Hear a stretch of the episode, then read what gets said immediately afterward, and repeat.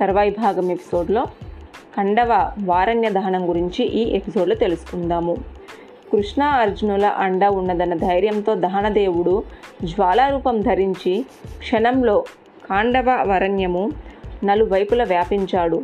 ఆకాశాన్నంటిన చెట్లన్నీ మృగాలన్నీ పక్షులు కబలించి దట్టమైన పొగగా ఆకాశమంతటా అలుముకున్నాడు. చక్రాయుధం ధరించి శ్రీకృష్ణుడు గాంధీవం ధరించి అర్జునుడు అరణ్యానికి రెండు వైపులా నిలిచి అగ్నిదేవునికి ఎలాంటి అంతరాయం కలగకుండా సంరక్షించసాగారు. అరణ్యంలో అగ్నిదేవుని విజృంభణ గమనించిన ఖాండవ అరణ్య సంరక్షులు ఆ దేవుణ్ణి ప్రోత్సహిస్తున్న కృష్ణార్జులను ఎదుర్కొన్నారు.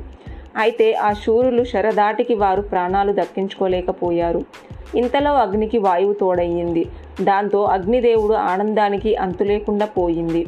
అగరు కర్పూర చందనాది తరువులన్నీ అగ్నికి ఆహుతమై పరిమళాలు ఎగజిమ్మసాగాయి మంటలలో పడి మరణిస్తున్న ప్రాణకోటి ఆర్తనాదాలతోనూ అర్జునుని శర పరంపరతో హెచ్చరిల్లిన ధ్వనులతోనూ కాండవ అరణ్యము గగ్గోలు మారింది.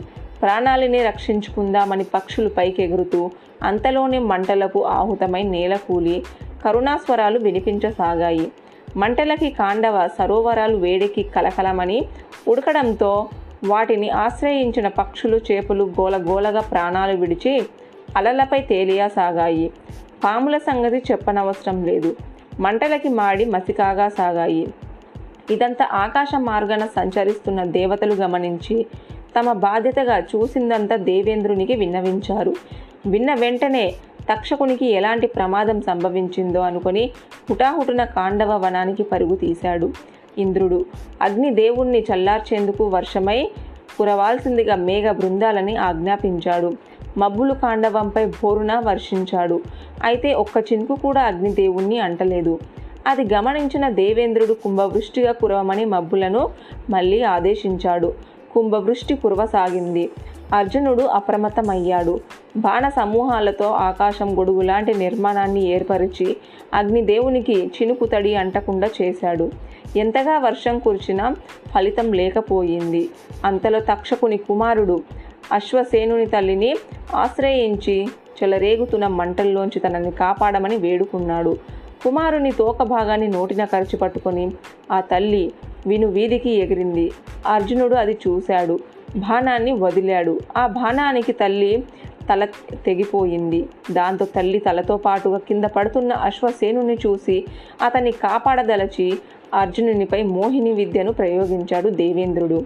ఫలితంగా అర్జునుడు కాసేపు సమ్మోహానికి గురయ్యాడు. అశ్వసేనుడు అతని తల్లి ఆకాశాన కనిపించారంటే తక్షకుడు కనిపించలేదంటే అతను మరణించి ఉంటాడనుకొని దుఃఖించి అర్జునునిపై మేఘ సమూహాలను ప్రేరేపించి వజ్రాయుధాన్ని ప్రయోగించాడు ఇంద్రుడు.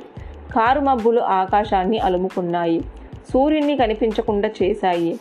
జల్లుగా శర వర్షమై కురిపించాయి. ఆ వర్షాన్ని చూసి అగ్నిదేవుడు భయపడ్డాడు. సవ్యసాచి వైపు బిక్కు బిక్కుమంటూ చూశాడు. అతని అభయం ఇచ్చి అర్జునుడు వ్యాయ వాయవ్యాసము ప్రయోగించాడు. కారు మబ్బులను దూది పింజల్లా చెదరగొట్టాడు.